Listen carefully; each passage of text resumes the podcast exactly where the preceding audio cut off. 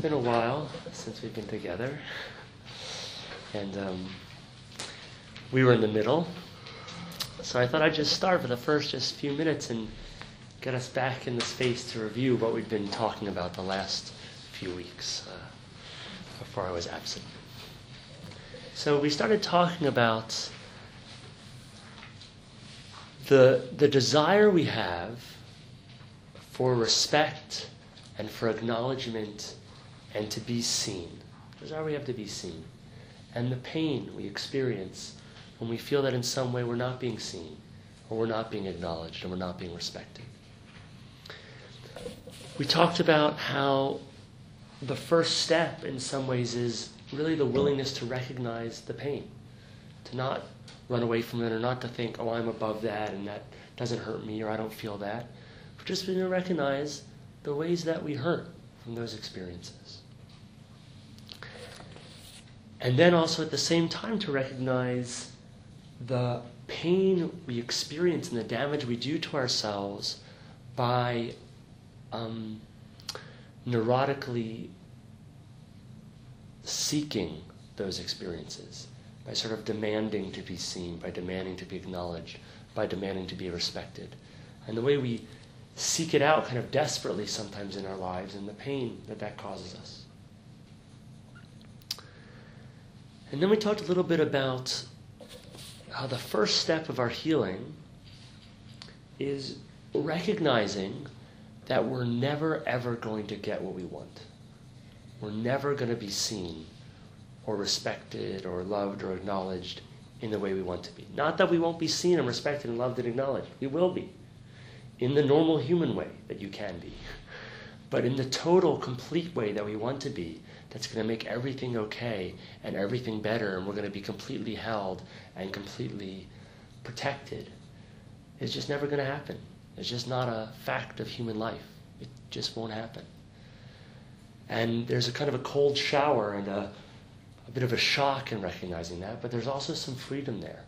There's the freedom of the beginning of the ability to start to step off that treadmill, that race, that pursuit of those qualities.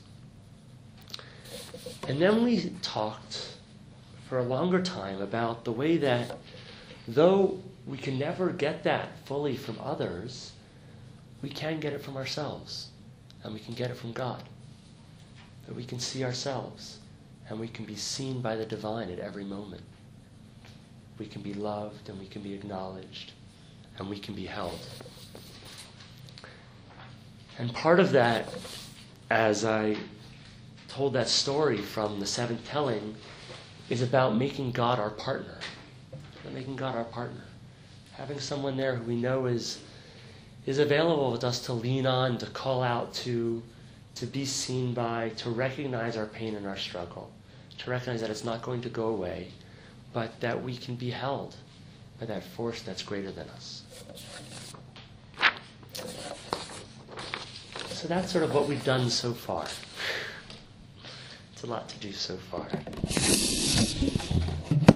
And now I want to continue to talk about uh, this really, this work, this path of, of being seen and of healing from the need, sort of that, that tight, intense need to be seen in, in two ways.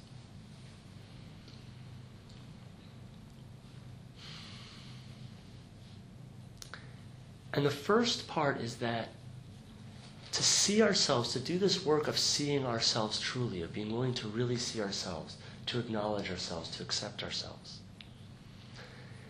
it takes two fundamental components, which are actually fundamentally connected.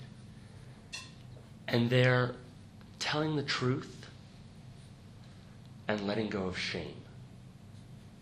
Telling the truth and letting go of shame.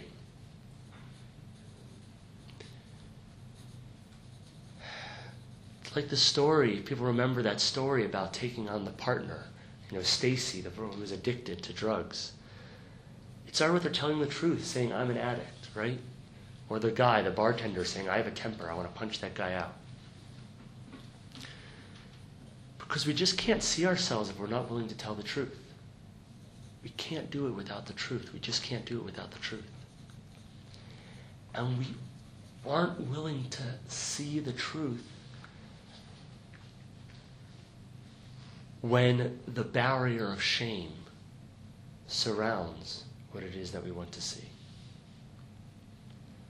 While we feel that the mistakes we've made are somehow fundamentally wrong or unacceptable or shameful.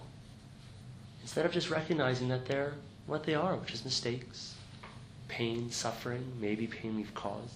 It's not about us being, you know, all light and fairy and we've never done anything wrong, we've never hurt anybody. It's about recognizing it deeply and really without making that somehow about the essence of who we are. That's the difference between shame and regret or recognizing you've done something wrong, right? It's not who you are. Something that's happened and you're responsible for it. We took total responsibility. But it's not your identity, it's not yourself. The Kalisker Rebbe said to his Hasidim that he wanted each of them to have a confidant who which they would share with every day what was happening in their spiritual lives. And he said very interesting, he said it has to be somebody that you share with and that you will feel no shame before.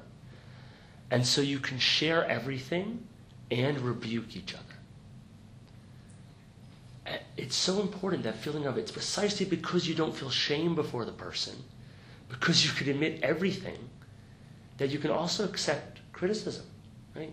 They can say something to you, and it isn't an attack on you, because it isn't about shame. It isn't about a fundamental mistake within yourself. You can just imagine how liberating would it be to share the most shameful parts of yourself. Just share the most shameful parts of yourself, whatever those are, right? Parts you most want to hide, you never ever want anybody to see. To share them completely holy and to have them totally held and accepted. And the amazing thing is that you can. You can with yourself right now. Even if you don't feel like you know somebody else you can do that with, you can share them totally with yourself. Not in a place of judgment and condemnation, right? But in a place of just compassionate truth of, oh, right, that's part of what's in me. And you know what? That's part of what it means to be human. It's part of what's in all of us. Anybody who does this practice for any extended periods of time will see those parts of themselves. It's okay. It's in me. Let me tell you a lot of shameful things anger, violence, control, hatred. It's all there. It's all in me. I've seen it. It's part of what it is to be human. Human beings don't escape that, and it's okay. But if we can see it truthfully, if we can see it without the shameful condemnation of who we are, then we can heal. Rabbi Elimelech of Lizhensk said, I'm sure to have a share in the world to come. I'm definitely going to get Olam Haba. Because when I stand before the Beit Din Lamala, right, representative of the heavenly court, they're going to ask me, Have you studied all you should have? And I'll say, No. And they'll say, Have you prayed all you should have? And I'll say, No. And they'll say, Have you done all the good deeds you should have? And I'll say, No. And then they'll say, You told the truth. For the sake of truth, you deserve a share in the world to come. And there's really something very powerful and deep about that story, which is we're really redeemed just through truth. We don't have to be perfect. I mean, you won't be perfect. Trust me. no matter how much you work at it, no matter how much you do, you definitely won't be perfect. But we can be redeemed just through truth. And if there's some part of us, I know some part of me still, which just doesn't fully believe that. It's like, no, if I want to be seen, if I want to be respected, if I want to be acknowledged, if I want to be held, if I want to be loved, I, I got to get it right somehow. I have to be perfect. I have to be right. I have to make it happen. It's a kind of sickness, a poison in ourselves. It's okay. But it's not true. It's not true. We just need to be our full selves. We just need to tell the truth. It says, I, I just noticed it was so beautiful, a few parshiot ago. Now, when I wrote it down, it was just last week's parsha. it said.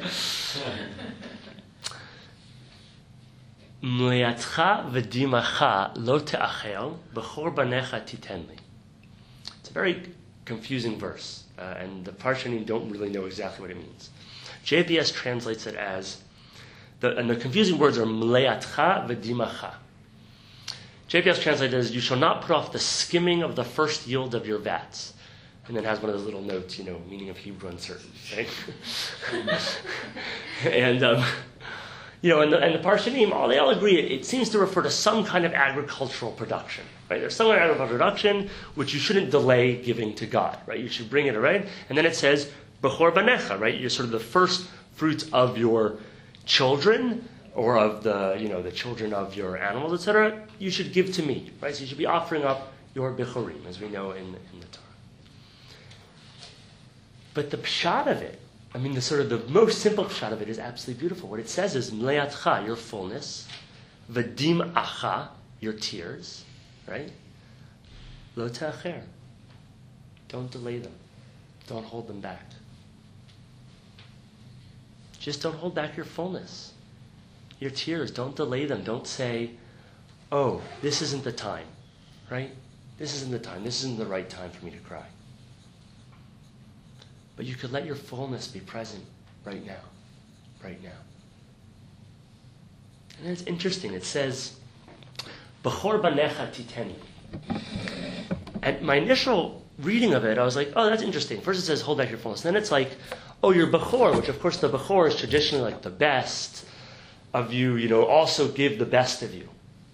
And, and I think in some ways that's right. You should give also the best of you, your joy, your compassion, your wisdom, it's beautiful to give all of that. But then I started thinking about Bechorim in the Tanakh. Firstborns. Let's go through the list of firstborns. Ishmael, Esav. The first three born of Yaakov are Ruvain, Shimon, and Levi. Ruvain slept with Bilhah, as you may recall, right? his father's concubine. That's the most important thing we sort of know about him, not the best, uh, not the best act. Shimon and Levi, of course, are cursed by Yaakov because they go and kill all of Shechem. Right? So, really, the firstborn, and certainly in rabbinic literature, are symbols of unrestrained desire and anger. Very interesting, right?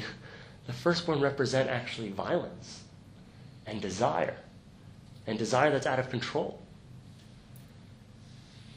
They're hunters and warriors and killers. And that's the firstborn.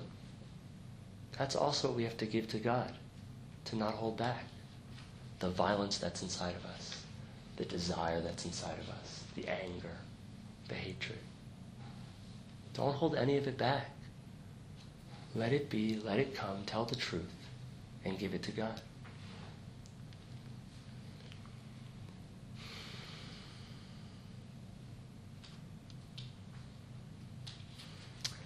to do this, we have to just really tell the truth. So the Piaseczner, my Rebbe, the Aish Kodesh, says, you know, if you really want to do tshuva, you have to really recognize where you are. You have to recognize the position of where you are. Really recognize your faults.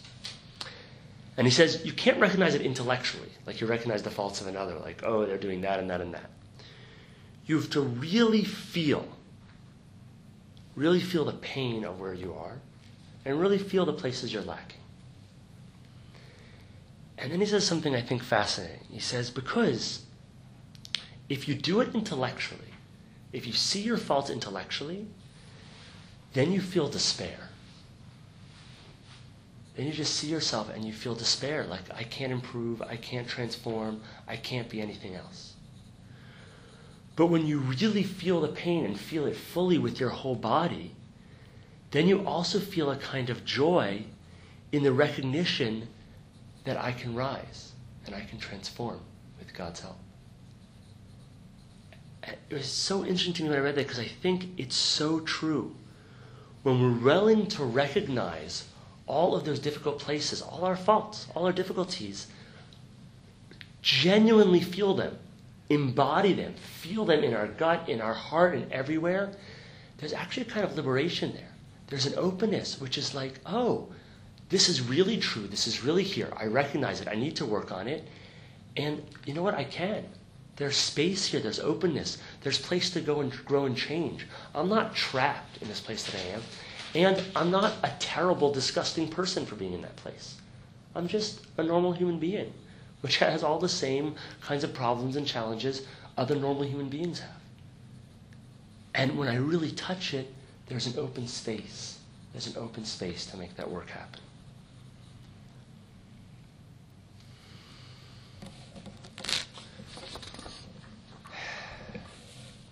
And I think that's the difference between seeing it intellectually and feeling it. When we see it intellectually, it's just judgment. And it starts to become who we are. But when we feel it experientially, we know it's just one moment manifesting in this series of movements we call the self. It's just a moment manifesting within us. We don't have to own it as if it defines who we are.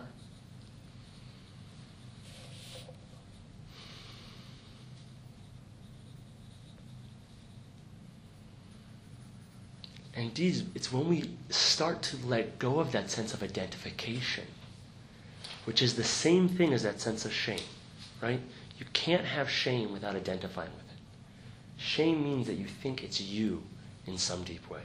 You think it's true of you in some deep way. When you let go of that identification, then there's space, which means you can actually feel the fullness of the suffering. It's interesting, that Aish Kodesh says elsewhere, there's a famous midrash about Rabbi Yossi who um, entered the ruins of the Beit HaMikdash, right? entered the, the, ruins of Jerusalem, and he hears this voice calling out, the voice of God who calls out every day, a bat kol, saying, Woe to me who's destroyed my house, woe to the suffering of my children. And what the Aish Kodesh says is, how we actually have to understand it is that Rabbi Yossi had to ensure his own chorban, his own brokenness. He had to be broken apart and broken down letting go of that sense of self to have what he calls bitul hayesh, self-annihilation. And in that space, then he could hear the suffering of the world. It's like we can't hear it otherwise. It's too painful. It's too much. It's too threatening to who we are. But when we don't have to own it as us, then we can hear. There's all this space to hear the suffering that's really happening out there.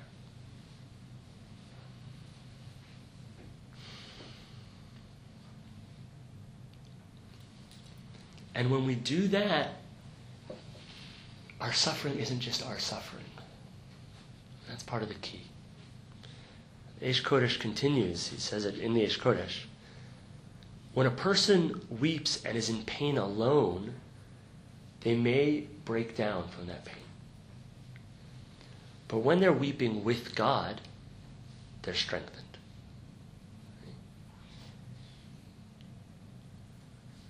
And it's sort of the key. It's like when we cry with that sense of self. And my own experience of that is that when there's sadness, which is despair, and a crying, which is tight and wrenched and closed, it's the feeling of you could break apart and you can't handle it. But sometimes we cry, and it's so hard, we just break open. You know, you just break open, and you're cleansed, and you're crying with the world. It's not just you. Maybe you're hugging somebody else. Maybe it's just opening to the suffering that's in the world all around. You're crying with God, and you're held by that divine love and presence and you're totally open and you're vulnerable. And there's kind of no walls at that moment. There's no walls. There's no protection.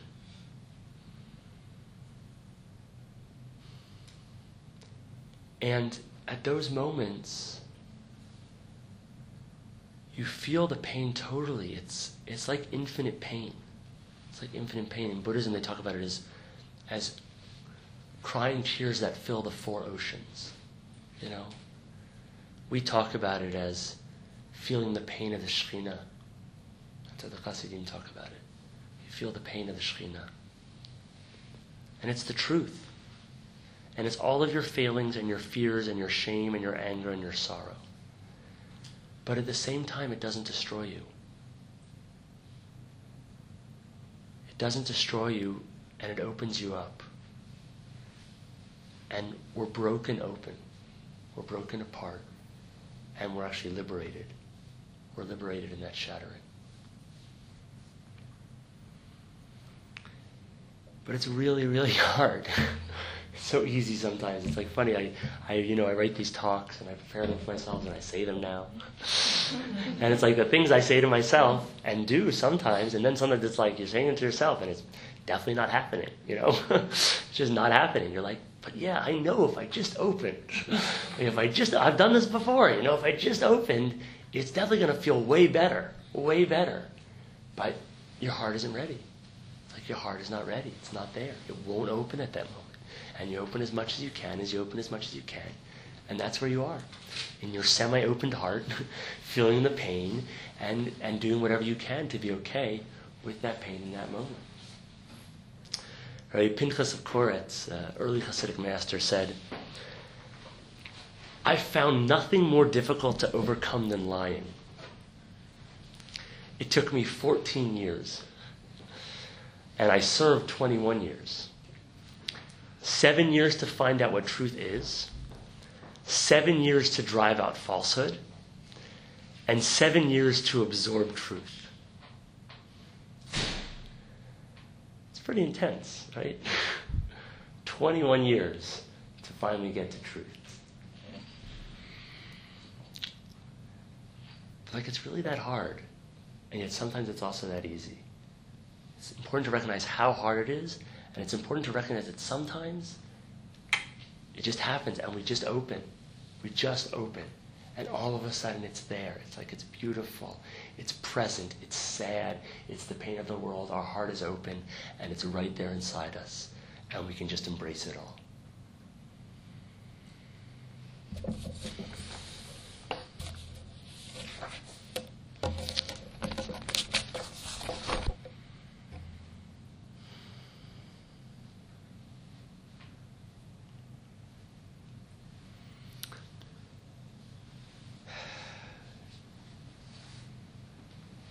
And it's the willingness to just really see the truth of our own pain and suffering. But the key is that we don't have to keep doing it to ourselves. Right?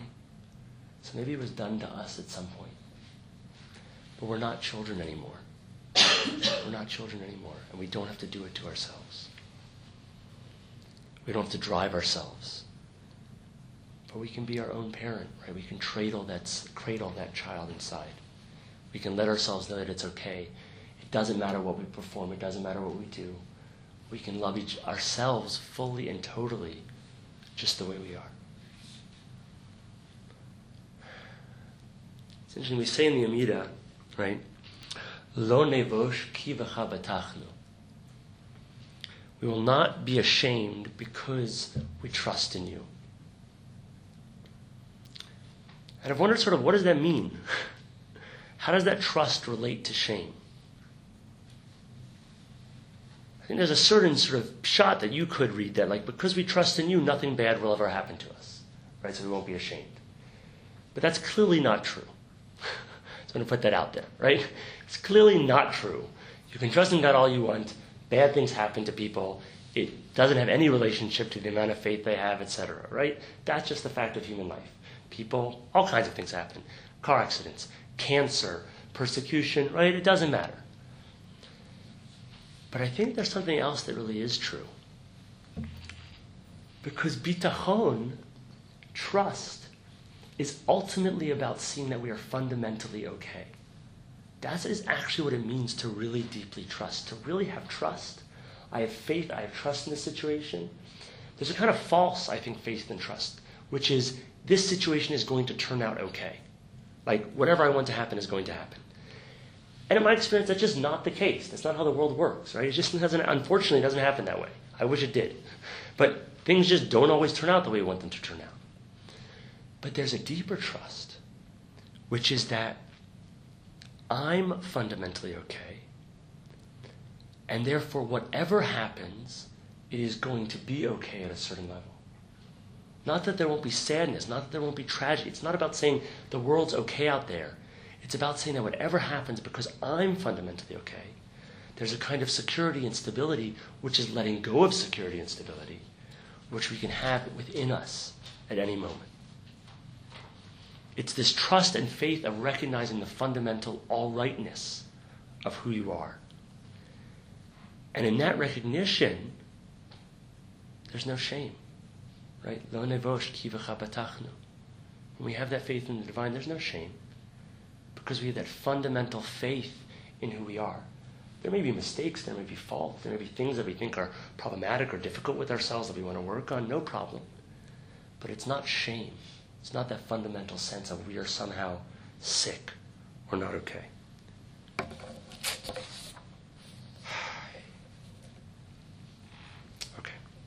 So I want to end today with this poem. And next time we're going to go even a step deeper, a step further, really, in this path. I think sort of the, the most difficult place of challenge in working with these things. But I want to end with this poem by uh, Naomi Shihab Nye. It's called kindness. It says, Before you know what kindness really is, you must lose things. Feel the future dissolve in a moment, like salt in a weakened broth. What you held in your hand, what you counted and carefully saved, all this must go so you know how desolate the landscape can be between the regions of kindness. How you ride and ride, thinking the bus will never stop. The passengers eating maize and chicken will stare out the window forever. Before you learn the tender gravity of kindness, you must travel where the Indian in a white poncho lies dead by the side of the road. You must see how this could be you, how he too was someone who journeyed through the night with plans, and the simple breath that kept him alive. Before you know kindness as the deepest thing inside, you must know sorrow as the other deepest thing. You must wake up with sorrow. You must speak to it till your voice catches the thread of all sorrows, and you see the size of the cloth. That it is only kindness that makes sense anymore, only kindness that ties your shoes, that sends you out into the day to mail letters and purchase bread only kindness that raises its head from the crowd of the world to say, It is I you have been looking for, and then goes with you everywhere like a shadow or a friend.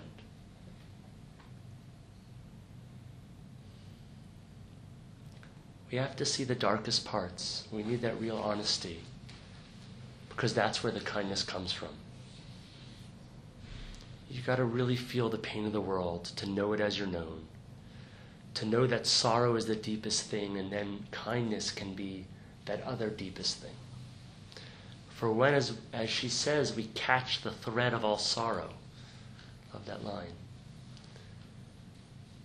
by opening to it, by speaking of it, by admitting it, then, as she said, it is only kindness that makes sense anymore. When we really touch the sorrow, it's only kindness that makes sense. Because and this is really our faith. It's love that's the fundamental motivator, not fear or shame. Underneath all of that, when we open and are willing to be with the fear and the shame, the fear and the shame which are ultimately connected to a certain kind of ignorance or untruth. When we open to that, there's only love that remains. There's only love and kindness. So that's what we'll finish for today. As normal, we'll open it up for questions, thoughts, comments.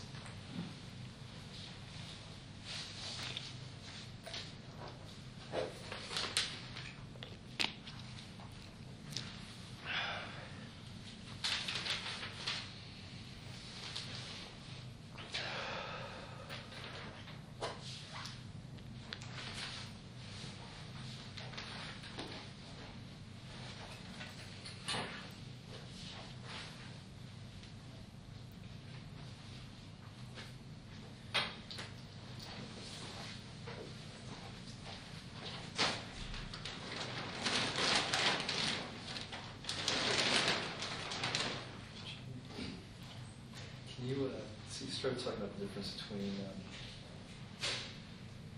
understanding something experientially and intellectually. Um, you went in a direction that wasn't expected. Um, I guess you said when you see it intellectually, there's judgment.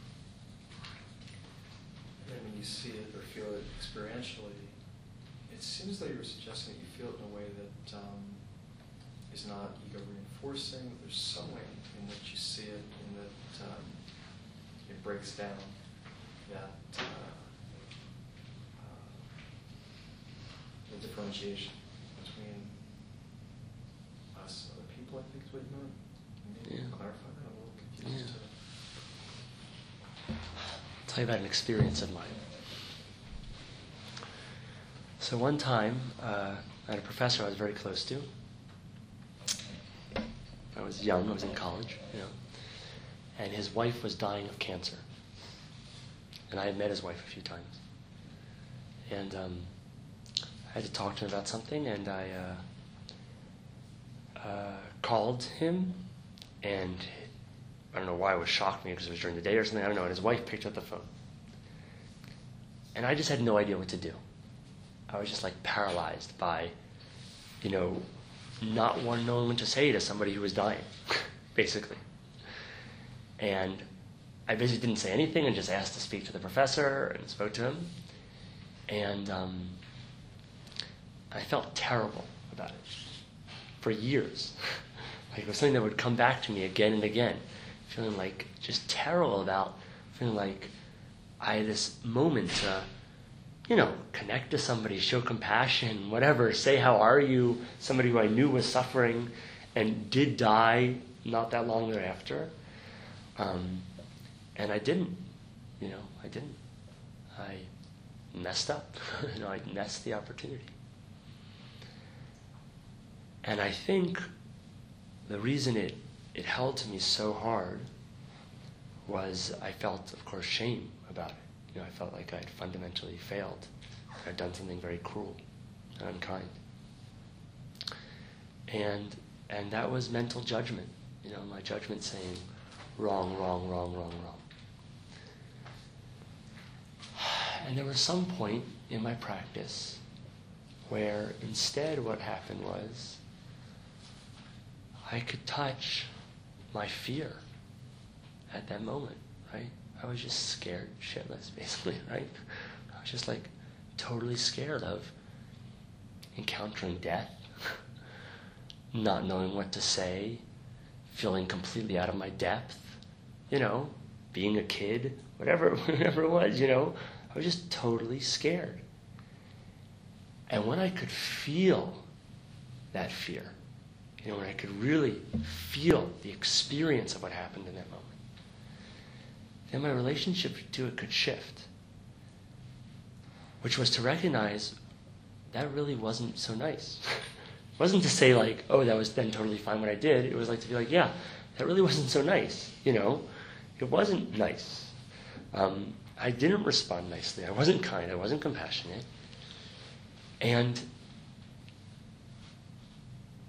and that was the truth of what happened. It was painful. It was painful for me. It was probably painful for that person, or maybe not. Maybe she didn't care at all. You know, who knows? And um, and I can learn from it about how to be a little bit braver next time by being willing to notice my fear instead of leaping into response, right? And I don't have to feel crushed by it. And I can actually grow from it and do better next time. You know, instead of being from that place of crushed, that sort of crushed, shameful place. I don't have to feel ashamed. It's not that I'm fundamentally bad. You know, I didn't do it because I'm fundamentally bad. I did it because I was, unfortunately, a human being who was s- scared and unskillful and hadn't yet learned enough how to be with my fear and my uncertainty. And so that was how I responded. Um, and that feels to me like the difference. Just withholding judgment is the the essential. It's a certain kind of judgment. 'Cause it's not that there is a wise seeing in judgment, even now, which says that was not helpful and it would be better if I didn't do that. Right? Like, it's not like there's no judgment there. It's, it's good for me to recognize that that was not helpful. It wasn't the kindest way to respond, and it would be better if I could respond more kindly. That's okay. But because it, that judgment comes from, that evaluation, let's say, comes from genuinely seeing the truth of the situation in my whole self, in my body, it's not a judgment of, I'm a terrible person and feel shame about this, should feel shame about this for the rest of my life. Right? It's a judgment of, I can see how that happened. I can see why it happened. I can see the mistake and pain that caused. I can see also how I can do better next time because I can see why and how it happened. Right? So I can see like, oh, next time I should probably try to stop and notice the fear and then try to respond from the place of seeing the fear rather than just responding from the place of out of the fear. Right? So it's not the loss of evaluation at all, and it's not that the intellect isn't sort of engaged. It's that you've opened to the full experience of it, which is really about feeling what I'd say is the full pain of it, right? As long as the shame was operating, there was the shame, but I was never willing to actually to see and to admit myself my own fear, because somehow, maybe, probably for me, that was more threatening. It was like more threatening to be seen as weak or faulty or you know, why would I be scared of something like that or whatever it was, right? Instead of being willing to actually see, oh, right, really I was totally scared. And that's why it happened.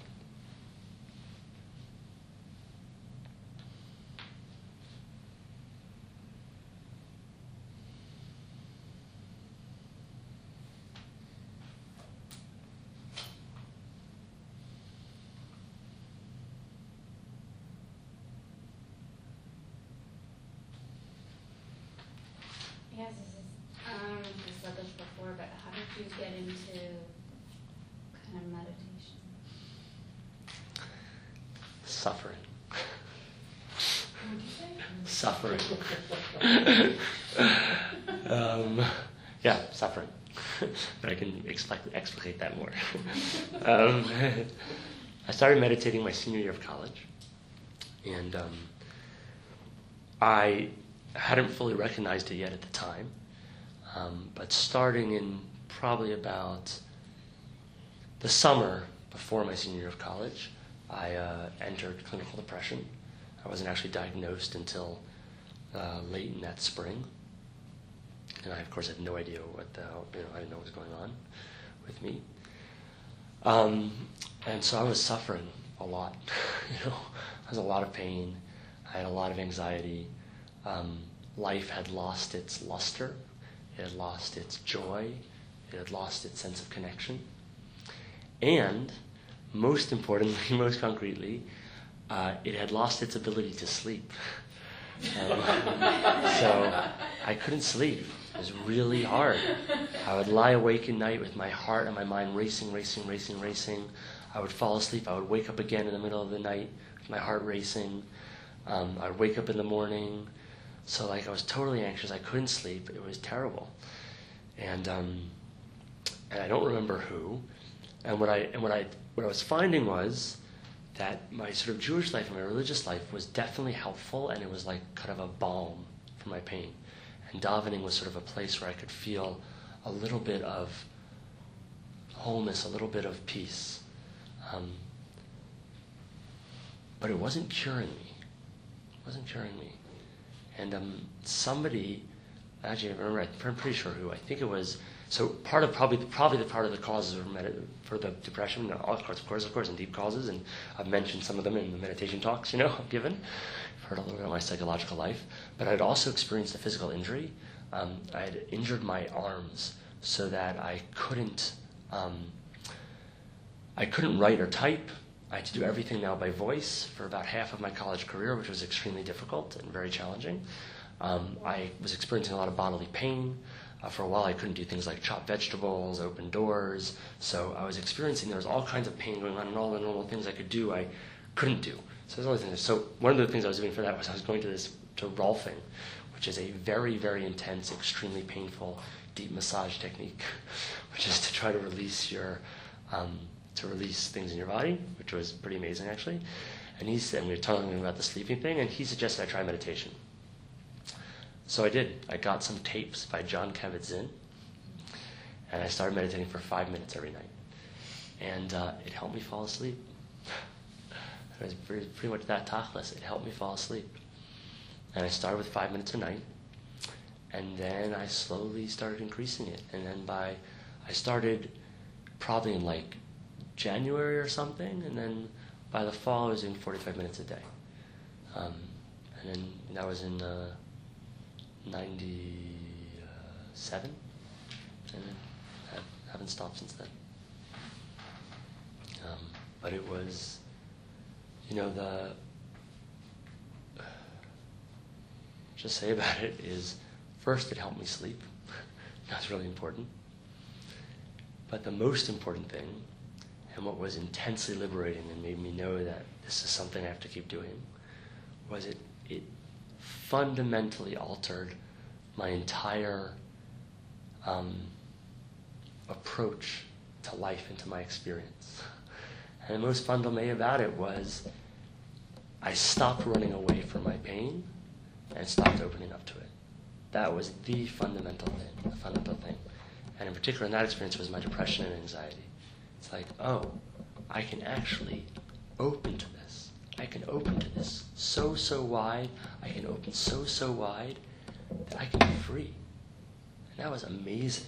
I mean, the first time, I can still remember actually concretely. So I'd done it like bit by bit by bit, but the first time, when I was actually, this was maybe, I don't know, six months later or something like that. And like, I finally just like opened completely. I invited the anxiety in, I invited it in, I invited it in. I just kept inviting it in for 40, you know, however long it was until like it was just okay. It was just okay. I could invite it in, I could hold the whole world, and it could be okay. And that taste of liberation was just so sweet. You know, so sweet. The openness just as wide as the world. The joy of just feeling still it's just like the memory of it. You could like it just brings joy to my my heart. Just the memory of it, of just that feeling of like, oh right, I can welcome it all in, and there's nothing that's too much. It's, there's nothing that's too much. It's like I can welcome it all in, and it can be okay in that moment.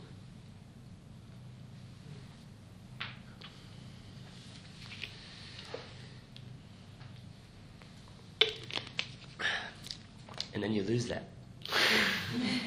Just so you know.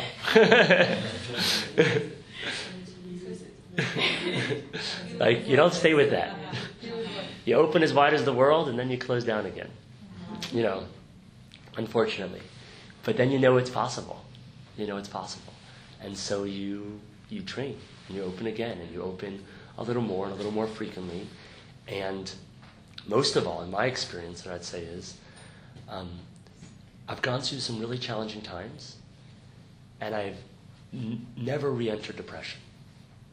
I've come to the edge, but I've never re entered depression. And, uh, and I think that's completely due to the wisdom I learned from this process, you know.